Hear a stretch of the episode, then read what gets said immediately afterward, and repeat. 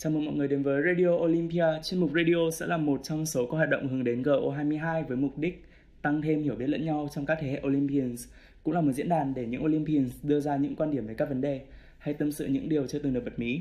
Radio Olympia bắt đầu lên sóng từ Chủ nhật ngày 5 tháng 12 với hai host chính Phan O8 và Nghĩa O20. Mình là Nghĩa O20, hãy bắt đầu ngay nhé. Chúng ta hãy cùng đến với chương mục đầu tiên trong số Radio ngày hôm nay, mỗi tuần một Olympian. Khách mời của Radio ngày hôm nay sẽ là chị Nguyễn Mỹ Hằng, thí sinh đường lên đỉnh Olympia năm thứ 18.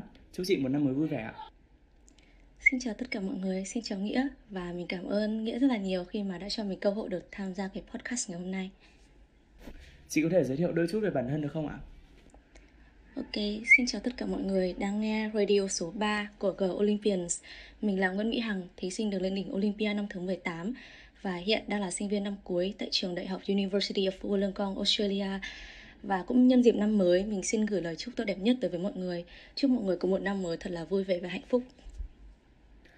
Chị có thể bật mí một vài kỷ niệm đáng nhớ trong quá trình tham gia đường lên đỉnh Olympia được không ạ?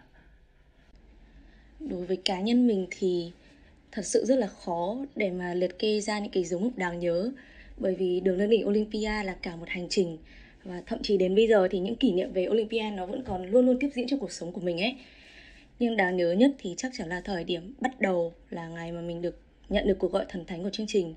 Mình nhớ đó là cuối tháng 7 năm 2017 khi mà mình đang tham gia một cuộc thi khác ở Đà Lạt và không có được sử dụng điện thoại nhiều. Thậm chí thì mình đã bỏ lỡ cuộc gọi thần thánh đến hai lần. Nhưng mà may sao khi mình gọi lại thì ban biên tập của chương trình vẫn nghe máy và cho mình cơ hội đến với S14 cái đáng nhớ tiếp theo là khi đến à, đài truyền hình làm thủ tục trước ghi, trước khi ghi hình mình kiểu ngỡ ngàng ngơ ngác và bật ngửa. Kiểu mình bị ngọt khi mà thấy các bạn thí sinh đều có vẻ như là đã quen nhau hay là có liên hệ với nhau từ trước. Thì mình nghe loáng thoáng có vẻ là mọi người nhắc về group Olympians và chương trình BPO nếu như mà mình nhớ không nhầm thì thì đó là chương trình Best of Pre-Olympians. Là một cái chương trình đầu lên đỉnh Olympia giả định à, để các bạn ai có đam mê có thể lên đó luyện tập về phản xạ cũng như là về kiến thức thì lúc đó mình không biết một cái gì cả. Mình như kiểu một kẻ ngoại đạo vậy. Nhưng mà sau đó thì mình mới phát hiện ra là à chúng ta có hẳn một cộng đồng Olympians để mà giao lưu kết nối, không chỉ với các bạn cùng tuổi mà với cả các Olympian của những năm khác, các anh, các chị và cả các đàn em nữa. Từ đó thì mình cũng nhận ra là những điều mà Olympia mang lại cho mình ý, phần lớn thực ra lại là những thứ đằng sau sân khấu. Có nhiều người nghĩ là chúng mình tham gia Olympia vì vài lượt follow trên Facebook hay là vì suất ưu tiên vào Đại học Kinh tế Quốc dân. Nhưng mà không mọi người ạ. Phần lớn thí sinh tự mình tham gia và biết ơn chương trình vì những gì diễn ra sau đấy cơ. Mình nhớ là mình có xem những trận mà các thí sinh ganh đua nhau từng câu hỏi đến nỗi là căng thẳng và có những cái biểu cảm gây tranh cãi cho người xem để họ nghĩ rằng là những thí sinh này có thể kết nhau, có thể có mâu thuẫn với nhau hay gì đấy và bên cạnh việc là thí sinh của chương trình thì mình cũng như họ, mình cũng là một khán giả. Và lúc đấy mình xem, mình cũng suy nghĩ kiểu, ôi thôi, xong rồi. Hai người này có vấn đề rồi. Nhưng mà sau đấy nha, thì chúng mình có một kèo offline là các bạn nam rủ nhau đi đá bóng và các bạn nữ thì đi cổ vũ. Mình thấy trên sân thì các bạn lại rất là thân thiết với nhau. Còn luôn miệng kiểu, bạn thân ơi duyên số sinh ra chúng mình. Các thứ ấy.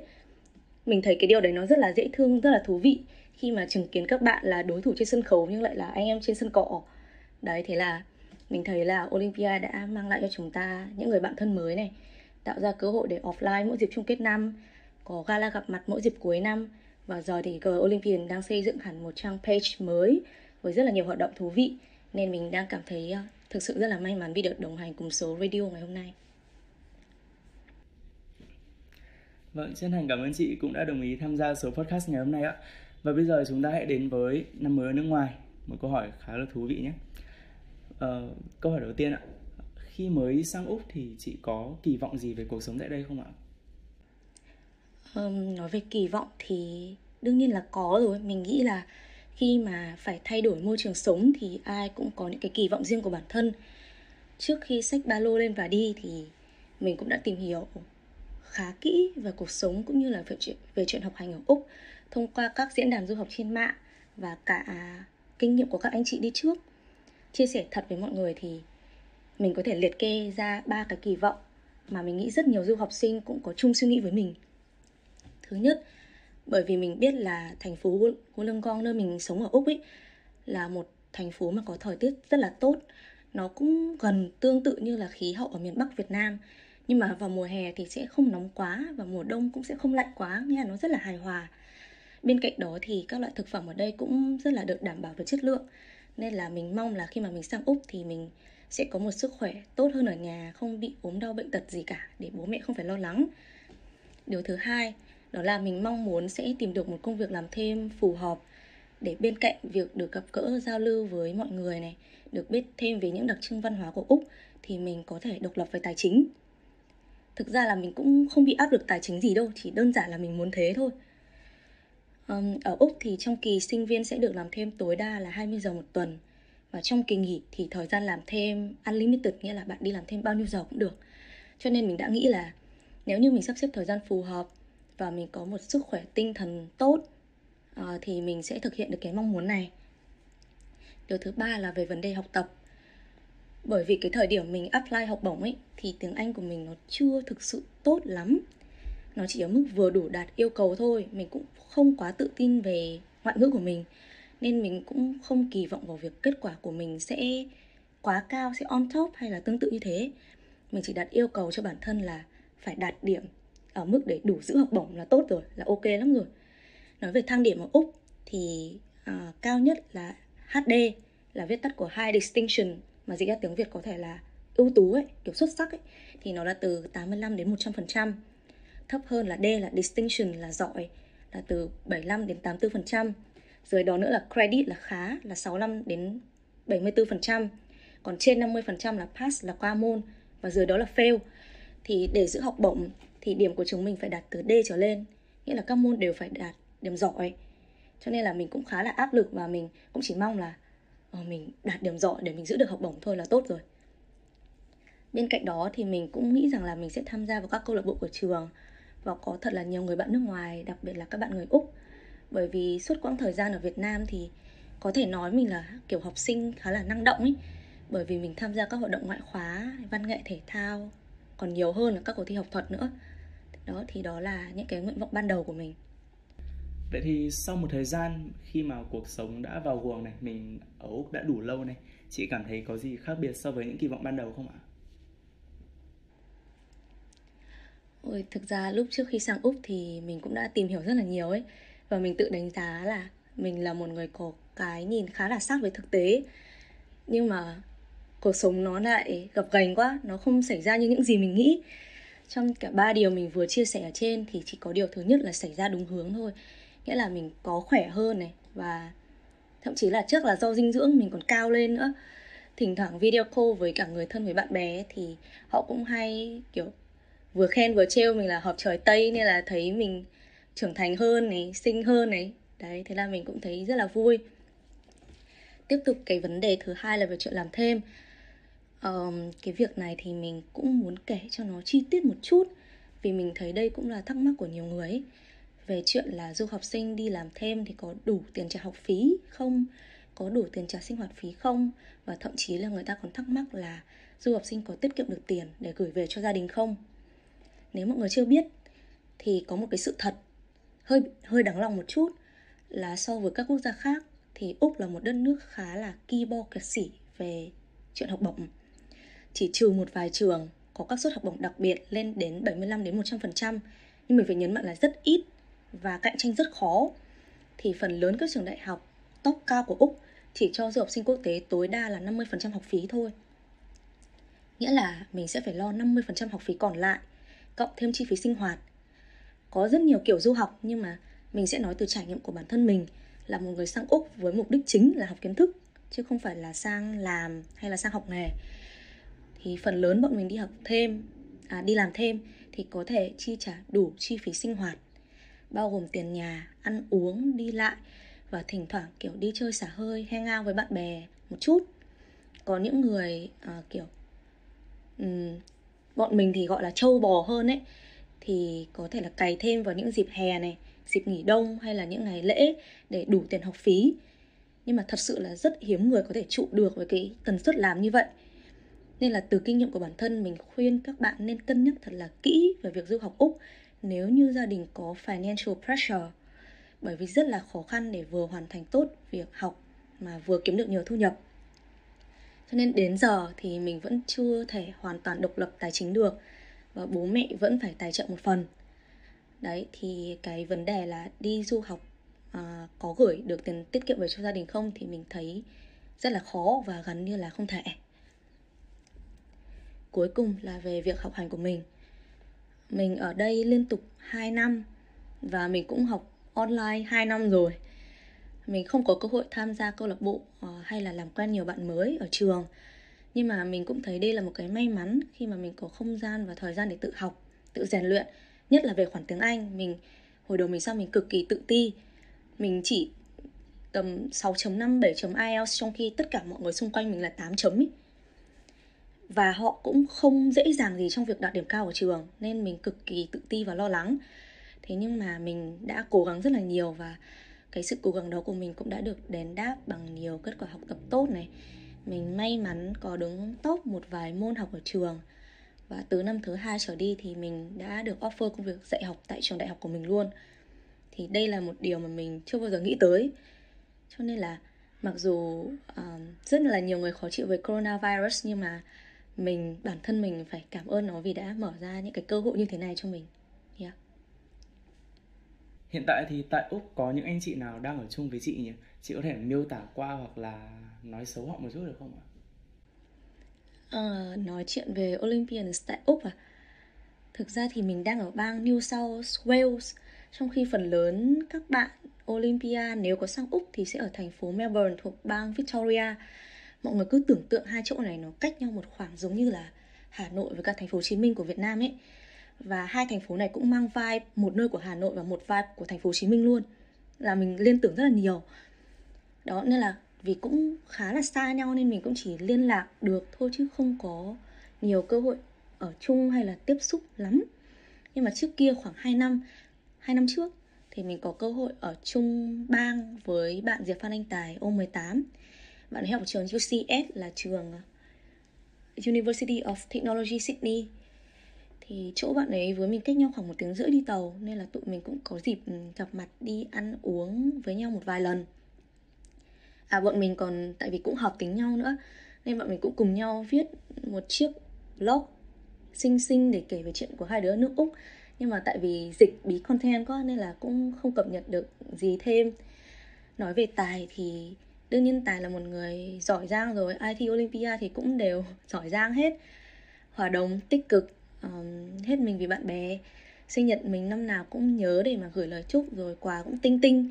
Nên là mình nghĩ là tình bạn của chúng mình sẽ rất là bền vững. Bên cạnh đấy thì mình cũng thỉnh thoảng liên lạc nói chuyện với bạn Nguyễn Hoàng Cường cũng là một bạn thí sinh Olympia năm thứ 18 thì hiện bạn ấy đang học tại trường đại học Swinburne là trường đại học của các nhà vô địch ấy. Thực sự là phần lớn nội dung cuộc trò chuyện của chúng mình chỉ xoay quanh về việc là bạn có khỏe không này chỗ ở có bị restricted hay là bị lockdown vì dịch không này. Rồi bao giờ được về Việt Nam chơi để cùng về cùng xét kèo này. Nói thế chứ hẹn nhau thì nhiều lắm rồi mà mãi vẫn chưa về được. Nên là bọn mình cũng chỉ hay bảo nhau là chỉ được cái lý thuyết thôi còn thực hành thì chán lắm. Đó thì thực ra là cũng còn một vài anh chị uh, Olympia những năm trước nữa nhưng mà bởi vì mình ở một cái thành phố nó cũng hơi bị tách biệt với mọi người ấy. Nên là mình cũng chỉ theo dõi qua Facebook và thỉnh thoảng nói chuyện thôi chứ cũng không tiếp xúc nhiều lắm. Ừ. có có dịp thì vẫn sẽ nói chuyện nhưng mà cũng không tiếp xúc nhiều. À, ok. Vậy kỷ niệm đáng nhớ nhất của chị tại úc là như thế nào nhỉ? Kỷ niệm đáng nhớ nhất của mình tại úc mình có mình nhớ đến hai kỷ niệm một lần là cùng với cả bạn Diệp Phan Anh Tài mà mình mới nhắc ở trên ấy ừ, thì đợt đấy là tháng 12 năm 2019 thì hội du học sinh người Việt ở trường Đại học Wollongong của mình có tổ chức một cái event cuối năm và cũng là hết kỳ. Bọn mình tổ chức ở biển, bao gồm các trò chơi team building và ăn barbecue. Mình nghĩ nó sẽ khá là vui nên mình đã rủ Tài từ Sydney đến Wollongong để tham gia với mình. Thời điểm đó thì cả mình và Tài đều vừa hoàn thành kỳ học đầu tiên và đang um, chờ release điểm ấy. Và thực sự thì đợt đấy là chúng mình rất là áp lực và chúng mình đều rất là lo lắng là nếu mà điểm thấp quá thì làm thế nào. Tại vì hai đứa đều cũng là vừa hoàn thành kỳ học đầu tiên và và um, nói sao nhỉ? Và cái kỳ thi cuối kỳ nó không được tốt như kỳ vọng ấy. Nên là rất là stress và trước cái buổi đi chơi đấy thì chúng mình nếu như có trò chuyện với nhau thì cũng chỉ luôn luôn lo lắng là, chết rồi, bây giờ điểm thấp quá mà mất học bổng thì làm thế nào? Và mình nói thật là cái cái nỗi lo này thì mình nghĩ là ai là du học sinh mà là bị áp lực về chuyện giữ học bổng cũng đều có, nhưng mà rất là khó để chia sẻ với bạn bè ở Việt Nam ấy. Tại vì là cái education system của hai quốc gia nó bị khác nhau ấy, và rất là khó để mà yêu cầu các bạn ở Việt Nam có thể hiểu cho mình. Nên là Ừ, có bạn ở cùng một môi trường thì mình cứ chia sẻ mình cứ kêu thôi mình cứ trầm cảm cùng nhau thôi. Thì đó nên là mình cũng thấy rất là may mắn vì có cái event này để chúng mình xả stress một chút. Thì lúc đó là tài cũng đã bắt tàu từ Sydney đến thành phố Wollongong của mình để tham gia. À, cái lúc mà tham gia event thì rất là vui và bọn mình quên hết những cái mà bọn mình đang lo lắng đi. Nhưng mà sau khi về đến nhà của mình à, nghỉ ngơi thì lại bắt đầu lo lắng lại bắt đầu suy nghĩ. Và chiều hôm đấy thì mình có điểm và kiểu bọn mình nín thở xem điểm của mình cùng nhau và tài cũng có điểm luôn. Thì may thay là điểm nó không quá thấp nghĩa là nó cũng không cao hơn kỳ vọng nhưng không quá thấp và cũng giữ được học bổng hết. Thì đó là cái kỳ đầu tiên rất là trông gai và rất là trầm cảm. Thì sau đấy là vui quá thì bọn mình lại đi uh, kiểu đi lòng vòng thành phố ấy, thì mình cái thành phố của mình cũng khá là nhỏ. Nên là mình cũng đưa tái đi lòng vòng thành phố và sau đấy thì tạm biệt để mà mình về uh, Việt Nam. Thì đấy là cái lần cuối cùng mà mình với Tài gặp nhau cho đến tận bây giờ. Nên là mình rất là nhớ. Thì đấy là cái kỷ niệm mà đáng nhớ nhất với một bạn Olympia ở Úc. Còn cái kỷ niệm đáng nhớ thứ hai với mình về cá nhân mình thôi có thể gọi là cột mốc trong sự nghiệp học hành của mình ở đây là khi mà mình được offer công việc làm uh, giảng dạy tại trường đại học của mình. Thì đấy là đầu năm 2 uh, ờ, mình vừa kết thúc năm thứ nhất và mình apply công việc đấy là vào đầu năm thứ hai. Thì cái công việc đấy nó là mình không phải dạy mình không phải là một giáo viên chính thức ở trường và mình dạy các bạn gọi là peer leaders. Mình dạy các bạn đồng trang lứa với mình nhưng mà uh, học sau ấy nghĩa là mình đã hoàn thành một cái môn gì đó rất là xuất sắc và mình sẽ được dạy môn đấy cho các bạn ở những kỳ học sau. Thì cái này thì, cái công việc này thì mình nghĩ là mình là người Việt thứ hai, thứ ba ở đây nhận được offer. Và mình, cái lúc đấy mình cũng chưa tự tin hoàn toàn về khả năng tiếng Anh của mình đâu. Nên là khi phỏng vấn mình cũng rất là run, lo lắng nhưng mà wow mọi việc rất là suôn sẻ. Và mình cũng cảm thấy rất là may mắn cực kỳ may mắn luôn ấy. Kiểu nói lại nó nghĩ lại thì nó như một phép màu ấy. Đến bây giờ thì mình cũng đã dạy được uh, gần một năm rưỡi rồi mình cũng đã bắt đầu quen rồi. Và gần đây thì mình cũng apply thêm và cũng nhận được offer thêm một vài công việc giảng dạy ở trường nữa. Thì cái việc mà mình được cái mà mình bắt đầu dạy, cho đến bây giờ mà mình dạy thêm nữa thì nó là một cái nước đi mà tại hạ không thể lường trước được. Tại vì mình là một người rất là đam mê thể thao rồi các hoạt động ngoại khóa. Nhưng bây giờ thì mình đã trở thành, gần như trở thành một giáo viên full time. Thì đấy là cái cột mốc mà rất là đáng nhớ của mình. Không thể nào quên được. Đó. Vậy thì khi mùa dịch tới, từ năm 2019 đến bây giờ thì có ảnh hưởng nhiều đến học tập cũng như là việc cũng như là công việc của các anh chị không ạ? Nói về ảnh hưởng của dịch thì đương nhiên là có Nhưng mà với cá nhân mình thì mình thấy không nhiều. Về học tập trước thì dù có dịch hay là không có dịch Thì việc tự học, tự nghiên cứu là bắt buộc đối với tất cả các sinh viên ở Úc. Với mỗi môn học, chúng mình chỉ có 4 đến 6 giờ học với giáo viên ở trường mỗi tuần.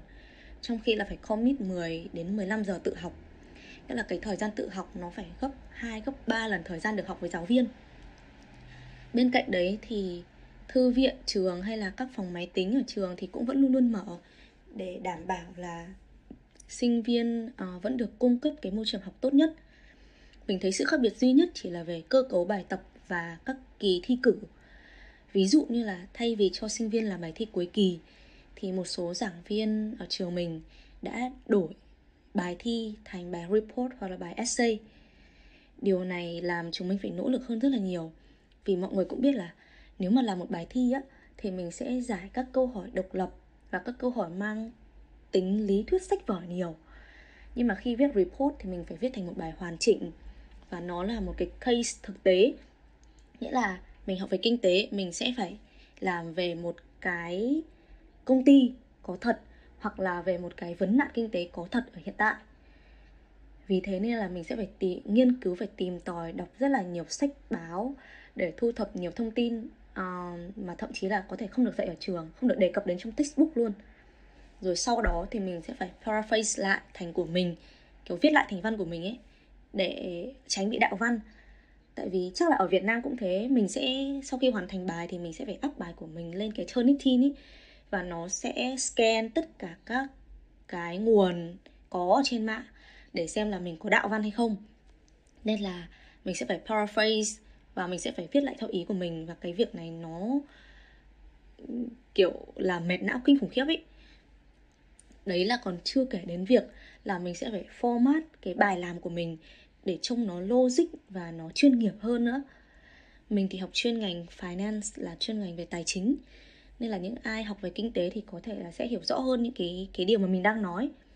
Nên là để mà định lượng thì trung bình mình dành ra từ 3 đến 4 ngày ôn thi cho final mỗi môn. Mà đây là cái thời gian ôn mà mình tự tin là mình sẽ đạt điểm giỏi để mà giữ được học bổng ấy.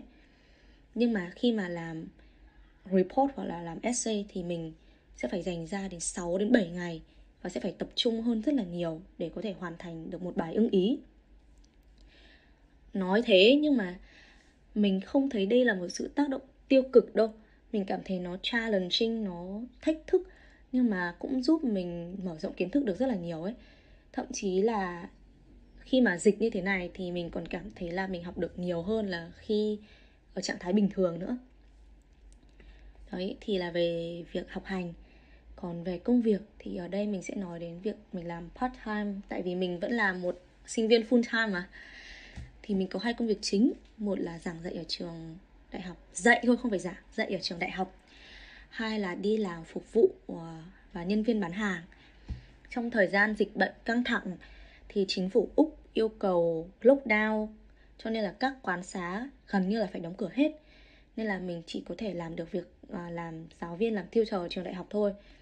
Thì mình dạy online và cũng không có gì bị tác động cả mình cũng không bị giảm giờ làm và cũng không bị giảm lương luôn. Mặc dù là nó sẽ mất một khoảng thời gian để mà chuyển đổi để mà làm quen từ việc dạy trực tiếp sang việc dạy online ấy. nhưng mà trường cũng đã thông báo trước cho mình và trường cũng đã train mình một cách rất là bài bản. Nên là mình cũng đã có sự, chuẩn bị khá là tốt. Và để lúc vào cái khoảng thời gian mình đi làm phục vụ thì mình làm những việc cá nhân khác. Ví dụ như là làm project cá nhân này rồi là update chỉnh sửa CV này vào LinkedIn và các cái trang web khác tìm kiếm việc làm này. Rồi là tìm hiểu thêm các học bổng cho postgraduate như kiểu là học uh, master học thạc sĩ tiến sĩ này. Đấy thì mình thấy cái thời gian nghỉ dịch không có ảnh hưởng nhiều đến mình lắm và thậm chí là mình còn cảm thấy mình mình tận hưởng cái thời gian đấy. Mặc dù bị mất đi một phần thu nhập nhưng mà trong bối cảnh cả thế giới đang khó khăn nên là mình vẫn cảm thấy rất là may mắn và càng cố gắng quyết tâm hơn trong cái việc mà mình đang làm thôi. Thế còn mình là um, du học sinh còn đối với những bạn nào mà là uh, công dân của úc hoặc là có có permanent resident ấy, là kiểu thẻ thường trú ở úc ấy thì chính phủ sẽ còn hỗ trợ một khoản khá là lớn cho các bạn vì là bị ờ, bị ờ, mất việc do, do bệnh dịch ấy. Đấy nên là mình thấy rất là ok không có vấn đề gì cả. Ở bên trên chị cũng đã nói hiện tại chị đã ở Úc liên tục đến hơn 2 năm rồi. Vậy nếu như bây giờ mà có chuyến bay hồi hương thì chị có muốn về Việt Nam ngay không? Ừ, tổng thời gian mình ở Úc là 2 năm rưỡi. Lần gần nhất mình về Việt Nam là dịp Tết năm ngoái ờ, thì tính ra là mình ở Úc được 2 năm. Mình luôn luôn mong muốn là mỗi năm mình có thể về được ít nhất một lần vào dịp Tết. Nên nếu bây giờ hỏi mình có muốn về hay không thì câu trả lời đương nhiên là có. Dĩ nhiên là có. Mình mãnh liệt khao khát được về. Đối với mình thì tết ở việt nam vẫn luôn luôn là một điều gì đó tất yếu kiểu không thể bỏ đi được ấy mình luôn luôn nhớ cảm giác được đi mua đồ sắm tết với bố mẹ, được xem pháo hoa đón tết giao thừa cùng bạn bè này. Và đặc biệt là các món ăn nữa. Trời ơi, đồ ăn việt đỉnh luôn. Ngoài các món ăn truyền thống ra thì mình cũng ăn vặt rất là nhiều. Mấy món như kiểu thịt bò khô này, ô mai, bánh tráng trộn. Và những cái món này rất là khó tìm mua được ở úc ấy. Kiểu kể cả đến những khu người việt cũng cũng rất là khó mà mua. Nên là nhiều khi những lúc vào ban đêm, bạn bè mình gửi ảnh treo mình ấy, mà mình thèm mình muốn tức luôn ấy. Đấy, nên là nhiều khi là muốn ăn phải lăn vào bếp thật. Mình với những người bạn việt nam của mình ở đây cũng đã một vài lần vào bếp chủ tài làm các món việt. Nhưng mà tại vì những cái nguyên liệu chúng mình tìm được ở đây nó không hoàn toàn giống như ở Việt, nên là cái món ăn nó cũng không đúng hương vị, nó nó không thỏa mãn lắm. Ngoài chuyện ăn uống ra thì mình còn muốn được đi du lịch xuyên Việt nữa mình đã có kế hoạch rất là chi tiết là nếu như lần này mình được về Việt Nam thì mình sẽ đi đâu bao nhiêu ngày, lần tới mình về Việt Nam mình sẽ đi đâu, với ai bao nhiêu ngày, ở đâu. Đấy, nhưng mà vì dịch nên là vẫn chưa thể thực hiện được. Nói câu này nghe hơi deep, nhưng mà thật sự là mình vẫn luôn luôn hướng về Việt Nam, mình hướng về gia đình, về người thân, bạn bè, và mình luôn luôn mong muốn là có dịp gặp gỡ và duy trì tình cảm với mọi người. Nên là ừ, không cần phải hỏi là mình có muốn về Việt Nam không tại vì mình luôn luôn muốn. Đó thì đấy là câu trả lời của mình. Ừ, vậy thì Tết Dương lịch hàng năm thì thành phố nơi chị sống có tổ chức hoạt động gì không ạ? Ờ, mình sẽ chia ra làm ba khu vực để tả cho mọi người. Một là thành phố nơi mình ở hai là các thành phố lớn ở úc và ba là các khu người việt. Nhưng mà mình thì tất cả các thời gian mình ở đây thì mình đều ở cùng người bản địa ấy nên là những cái thú vị ở khu người việt thì mình cũng chỉ nghe qua kể lại thôi và uh, mọi người đều kể cho mình là cái vibe nó giống hệt ở việt nam nên là mọi người cũng hiểu mà nên là mình sẽ bỏ qua mình sẽ kể về uh, những cái điều thú vị dịp năm mới nơi mình ở và những thành phố lớn ở Úc. Để mà nói thì thành phố của mình là một thành phố nhỏ và khá là yên bình. Nó không phải là một địa điểm để du lịch hay là để ăn chơi.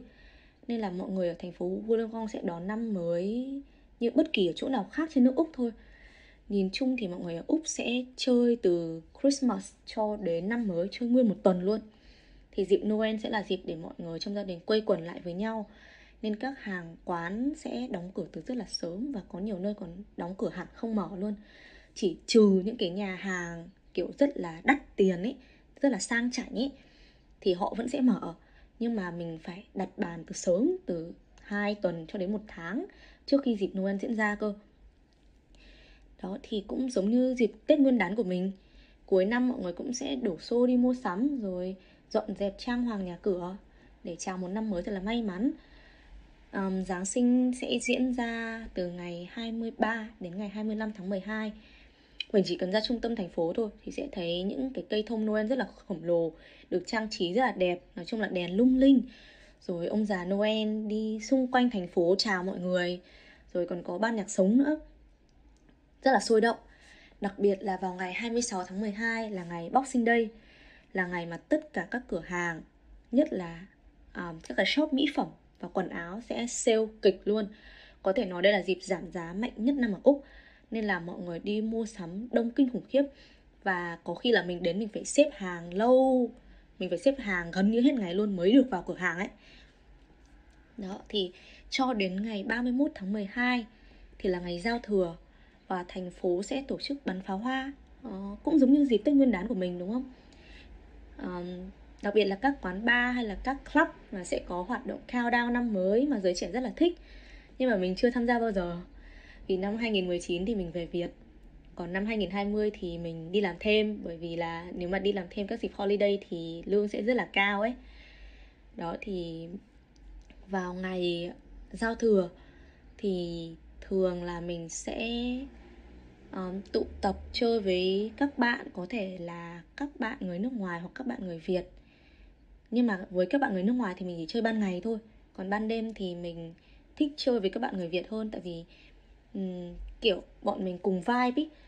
Đó thì bọn mình sẽ tổ chức những cái buổi tiệc nho nhỏ ở nhà này. Nấu ăn cùng nhau này chơi board game rồi xem phim này. Rồi thỉnh thoảng nhậu nhẹt một chút cho có không khí. Đấy các bạn tây rất là hay trêu châu á bọn mình là kiểu đi ba mới vui. Châu á bọn mày ngoài board game ra chẳng biết gì. Ừ, hơi buồn cười nhưng mà cũng đúng thật. Tại vì là mình thấy là du học sinh việt cũng cũng rất ít khi đi ba ấy, mà kiểu nếu mà có nhậu nhẹt hoặc là nghe nhạc các thứ thì cũng thường là tổ chức ở nhà, cho nó yên tâm.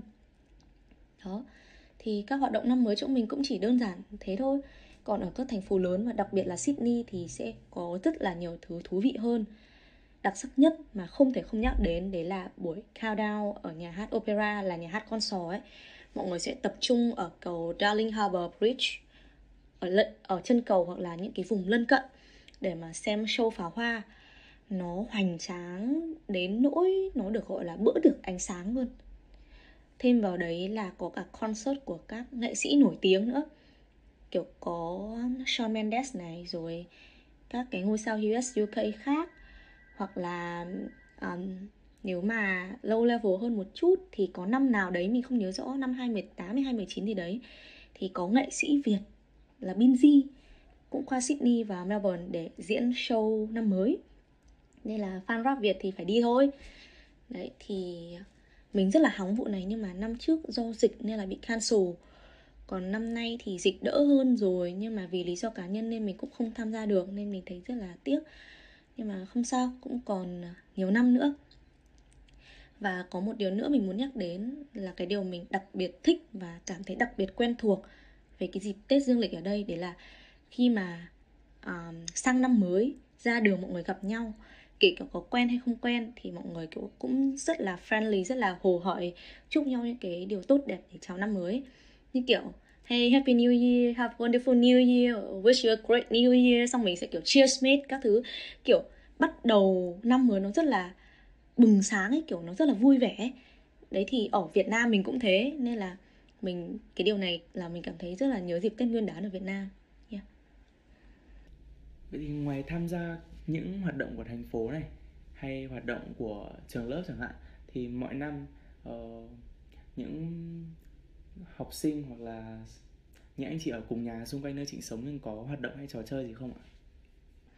Ừ, như mình có đề cập đến là hội sinh viên người Việt ở trường mình hoạt động khá là thường xuyên đều đặn và cũng rất là quan tâm đến lợi ích của sinh viên. Hầu như dịp holiday nào cũng tổ chức event để mà giới thiệu kết nối mọi người với nhau. Mình nhớ có một năm uh, khi mà dịch chưa bị diễn ra thì mọi người còn tổ chức gói bánh trưng cùng nhau nữa dịp tết á, là tổ chức gói bánh trưng cùng nhau hay là dịp uh, dịp trung thu thì cũng tổ chức là làm bánh trung thu cùng nhau đấy rồi là tổ chức chơi board game này có khi là hát karaoke rồi cùng nhau uh, nấu ăn nhậu nhẹt rồi cũng chơi bá chơi lô tô các thứ không khác gì ở Việt Nam. Nói chung là mọi người vẫn cảm thấy rất là thân thuộc và vui vẻ như ở nhà thôi. Thì đấy là hội sinh viên ở thành phố của mình. Ngoài ra thì ở các trường đại học khác các trường đại học đều có hội du học sinh Việt Nam bởi vì là du học sinh người Việt ở Úc rất là nhiều, rất là đông. Đó thì thỉnh thoảng các trường đại học khác cũng sẽ có sẽ tổ chức event mà mở rộng để uh, các bạn trường ngoài có thể tham gia thì bọn mình cũng đến chung vui. Một là có dịp biết thêm tham quan về các trường đại học khác này. Uh, hai là có thêm bạn bè ở nơi khác cũng vui. Cảm giác như kiểu là mình thi Olympia xong mình có bạn bè khắp các tỉnh thành ấy thì việc mình đi giao lưu với sinh viên các trường khác cũng như vậy đó thì hoạt động chính thì vẫn giống như ở Việt Nam thôi là sẽ gặp gỡ giao lưu với mọi người và cũng có lì xì nhưng mà bọn mình à, mừng tuổi nhau bằng đô la úc đó Tiếp theo chương trình ta hãy cùng lắng nghe bài hát Từ đó do chị Kim Ngân, thí sinh Olympia năm thứ 13 thể hiện. Mời mọi người cùng theo dõi và thưởng thức.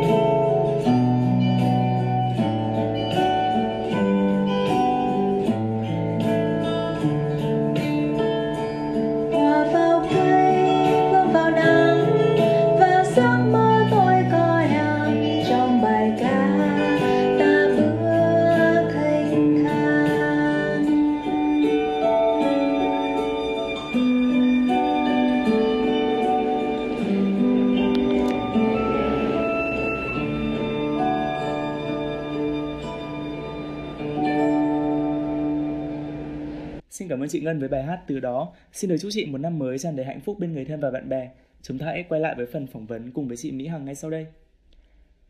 Không biết dự định sau này của chị như thế nào ạ? Chị muốn ở lại Úc làm việc hay là về Việt Nam ạ? Um, cho đến giờ phút này thì mình mới chỉ nghĩ đến việc là sau khi mình hoàn thành bằng cử nhân ở Úc thì mình sẽ cố gắng xin học bổng và học cao hơn ví dụ như học thạc sĩ chẳng hạn và mình cũng không đặt nặng cái vấn đề là sẽ phải ở lại úc.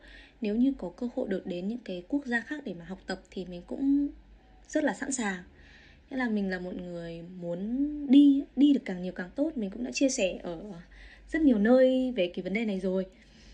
Đó, cho nên việc ở úc hay là về việt nam cũng còn phụ thuộc rất là nhiều yếu tố. Và nếu như mà mình có cơ hội việc làm phù hợp thì chắc chắn là mình sẽ về à, và cố gắng ổn định ở Việt Nam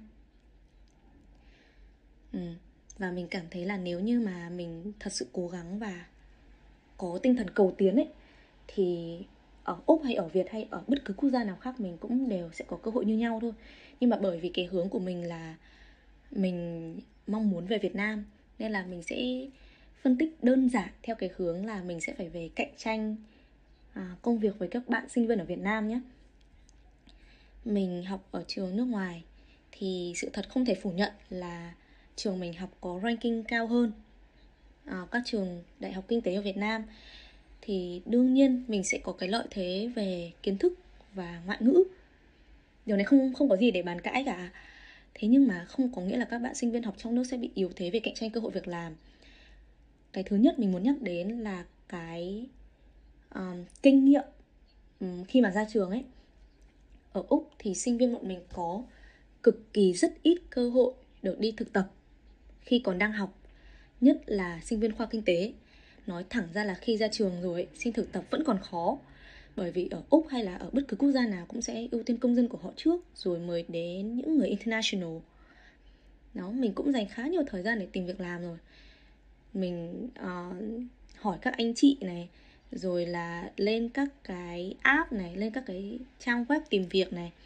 Nhưng mà cứ lướt đến cái mục uh, eligibility gọi là cái tư cách à, tính phù hợp ấy thì các nhà tuyển dụng đều yêu cầu là mình phải là công dân úc hoặc new zealand. Hoặc là mình phải có PR là cái permanent resident là người thường trú ấy. Trong khi mình đang là học sinh mình chỉ là tạm trú thôi mình chỉ ở đây một thời gian ngắn thôi. Đó nên là mình chỉ có cái visa student thôi nên là rất là khó để mà người ta um, người ta đầu tư tạo đào tạo mình ấy. Tại vì xét trên phương diện ừ, của cái công ty thì họ làm sao phải đào tạo mình rồi trả lương cho mình. Để mà khi mà mình chưa kịp mang lại lợi ích gì cho công ty mà cái thời hạn visa của mình đã hết rồi đúng không? Đó. Trên thực tế là có một số công ty là sẽ sponsor sẽ bảo lãnh cho những nhân viên mà họ cảm thấy thực sự tiềm năng nhưng cái việc này khá là phức tạp về mặt pháp lý.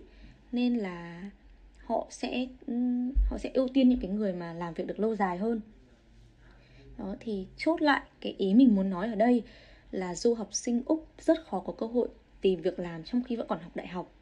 Chính vì thế khi ra trường, mình sẽ phải cạnh tranh công việc mà cái mục kinh nghiệm ở trong cv của bọn mình ý, cái mục kinh nghiệm trong ngành gần như là bằng không cái nhược điểm này, theo mình nhận định, thì lại là ưu điểm của các bạn sinh viên ở Việt Nam. Từ những người bạn Olympian của mình, hiện đang là sinh viên đại học kinh tế quốc dân hay là đại học ngoại thương, là những đại học hàng đầu về kinh tế ở Việt Nam ấy thì mình đều thấy các bạn rất là năng động. Các bạn đã làm hết việc này đến việc khác kiểu có rất nhiều trải nghiệm. Và phần lớn thì đều đã có công việc văn phòng khi mà còn chưa tốt nghiệp rồi. Thế nên là khi mà các bạn ra trường ấy, các bạn không chỉ có kinh nghiệm mà các bạn có một cái network, một cái mạng lưới quan hệ khá là rộng và hiệu quả thì đây cũng là cái lợi thế cạnh tranh của các bạn so với du học sinh bọn mình. Tại vì mình ở nước ngoài khi mà mình về nước thì cái quan hệ à, của bọn mình không thể nào mà rộng và mình cũng không thể nào biết nhiều như là các bạn ở Việt được. Đó, thì đó là về cái kinh nghiệm sau khi ra trường cũng là cái ý chính mà mình muốn nhắc đến bên cạnh đấy thì còn một lý do khác mà mình cảm thấy là uh, vừa được coi là ưu điểm của bọn mình của du học sinh nhưng mà cũng là nhược điểm khi mà mình về Việt Nam thì đó là cái vấn đề về ngoại ngữ vấn đề về môi trường. Tại vì uh, mọi người tưởng tượng là khi mà mình sang một cái quốc gia mình học hoàn toàn bằng tiếng Anh ý thì sẽ có những cái định nghĩa sẽ có những cái khái niệm mà mình học bằng tiếng Anh trước cả khi mình biết đến nó bằng tiếng Việt. Nên là mình chỉ nhớ nó bằng tiếng Anh thôi và rất là khó để mà mình bật ra ngay được tiếng Việt khi mà mình nhắc đến ấy. Thì trong văn nói cũng trong văn nói thì có thể châm trước tại vì là người trong nghề thì đương nhiên là những cái cụm từ chuyên ngành sẽ biết. Nhưng mà trong văn viết khi mà mình phải viết report hoặc là mình phải viết uh, luận rồi viết báo cáo viết nghiên cứu khoa học thì mình phải dùng cái phong cách văn việt thật là nhuần nhuyễn thành thạo thì cái vấn đề này lại rất là khó đối với du học sinh quốc tế như mình. Thật sự là mình đã aware cái việc này. Đấy như kiểu bây giờ mình cũng đang bị lậm tiếng anh này và, và mình không hề muốn thế nha. Mình đã để ý đến cái việc này. Và từ đầu ấy thì mình cũng đã muốn là mình sẽ học song ngữ. Nghĩa là mình sẽ vừa học tiếng anh và vừa học tiếng việt để mình không bị về Việt Nam thì cái ngoại ngữ lại trở thành cái rào cản. Nhưng mà thật sự rất là khó. Và nếu như về Việt Nam thì chúng mình cũng sẽ phải bỏ ra một cái thời gian nhất định để mà học lại. Không phải học lại mà là để làm quen lại với cái văn phong viết tiếng Việt và thậm chí là cái văn hóa um, làm ở Việt Nam ấy đấy thì nghe có vẻ khá là thượng đẳng hay không nhưng mà um, cái này nó là sự thật mình cũng nghĩ là đây là cái lý do mà tại sao nhiều du học sinh về nước um, lại chỉ muốn làm cho các, các tập đoàn đa quốc gia mà không làm việc cho các doanh nghiệp Việt Nam là không phải là vì mức lương cao hơn. Mức lương cao hơn cũng là một lý do nhưng mình nghĩ lý do chính là vì vấn đề môi trường và ngoại ngữ làm họ cảm thấy là họ không phù hợp với các doanh nghiệp Việt. Đấy thì mình nghĩ là cái vấn đề này vừa là ưu điểm vừa là nhược điểm của bọn mình. Thì mình hoàn toàn nhận thấy rằng nếu như học ở Việt Nam, học đại học ở Việt Nam mà có tiếng Anh tốt thì sẽ có lợi thế cạnh tranh hơn với việc là học ở nước ngoài, hoàn toàn bằng tiếng Anh rồi về Việt Nam làm. Thì đấy là cái cảm quan của mình. Ừ, có thể đúng, có thể sai nha. Nhưng mà mình nghĩ thế, cá nhân mình nghĩ thế. Thì đó. Ok vậy thì uh, trải qua những năm học ở úc thì chị thấy môi trường học tập làm việc tại việt nam và môi trường học tập làm việc tại úc có điểm gì khác nhau um, mình thì không có kinh nghiệm làm việc gì ở việt nam cả nên là mình sẽ không thể nào so sánh được. Nhưng mà mình sẽ so sánh về chuyện học chuyện học đi. Tại vì là mình cũng có kha khá không phải khá khá mà là rất nhiều bạn là sinh viên đang học ở Việt Nam và cũng chia sẻ rất là nhiều ấy nên phần nào mình có thể hình dung được. Thì thật sự là cái khác biệt nhất mà mình nghĩ là rất nhiều người nói đến rồi đấy là vấn đề tự học. Ở Việt Nam thì vẫn đến trường học cùng giáo viên rất là nhiều ví dụ 5 6 tiết một ngày. Và giáo viên mình cảm giác là giáo viên ở Việt Nam sẽ um, chỉ bảo tận tình kiểu sát sao hơn hẳn giáo viên của bọn mình ở bên này ở bên này thì đấy như mình có nhắc đến là mỗi môn là chúng mình chỉ gặp uh, giáo sư 2 tiếng một tuần và mình gặp giáo viên 2 tiếng một tuần nữa nghĩa là 4 tiếng một tuần để gặp giáo viên còn lại là tự học. Cho nên là cái vấn đề tự học tự tìm hiểu nó rất là quan trọng. Và nhiều khi là chúng mình học thậm chí là không cần phải sách giáo khoa và chỉ hoàn toàn là học trên mạng học trên youtube là còn còn cảm thấy là còn hiệu quả hơn ấy. Đó nên là mình nghĩ là cái ờ, cái cách học nó sẽ khác nhau với việc là học ở úc hay là học ở việt. À, nhưng mà mình nghĩ là cái chuyện tự học thì ai cũng cần. Và kể cả học ở Việt thì nếu như mình tự học được thì mình cũng sẽ có lợi thế hơn những bạn khác. Đó thì đấy là cái duy nhất mà mình cảm thấy là khác biệt. Còn lại thì về ờ, về kiến thức chuyên môn hay là về bất cứ cái gì, về sách giáo khoa, về giáo trình ấy, thì mình cũng cảm thấy là nó có sự tương đương. Tại vì bây giờ thì mình, Việt Nam mình cũng toàn cầu hóa rồi mà. Cái gì thấy hay trên thế giới mình cũng mang về hết rồi mà, nên mình cũng có thua kém ai đâu. Đó, thì cái vấn đề duy nhất là ý thức tự học của sinh viên thôi. Vậy cảm ơn chị đã đóng góp cho một số radio vô cùng thành công ạ sau khi được đồng hành với G Olympians trong số radio này thì chị có cảm nhận gì không ạ? Mình cảm thấy là mình đang được chứng kiến một sự ờ, bùng nổ rất là mạnh mẽ của các thế hệ Olympia đặc biệt là cái trang page um, G Olympians mình vào check mình lướt rất là nhiều từ hiện tại cho đến cái hồi mà mới lập page ý, mình lướt hết rồi đấy và mình cảm thấy là mình rất là vui vì mọi người trong cộng đồng Olympia đang rất là cố gắng để đưa mọi người đến gần với nhau hơn đến gần với khán giả hơn. Và mình cũng chúc cho um, G Olympian sẽ ngày càng phát triển và um, có được nhiều khán giả và nhiều người yêu mến hơn. À, rất là cảm ơn nghĩa vì um, buổi nói chuyện ngày hôm nay. Vâng ạ xin một lần nữa xin được cảm ơn chị ạ. Và chúc chị một năm mới thật nhiều thành công nhé.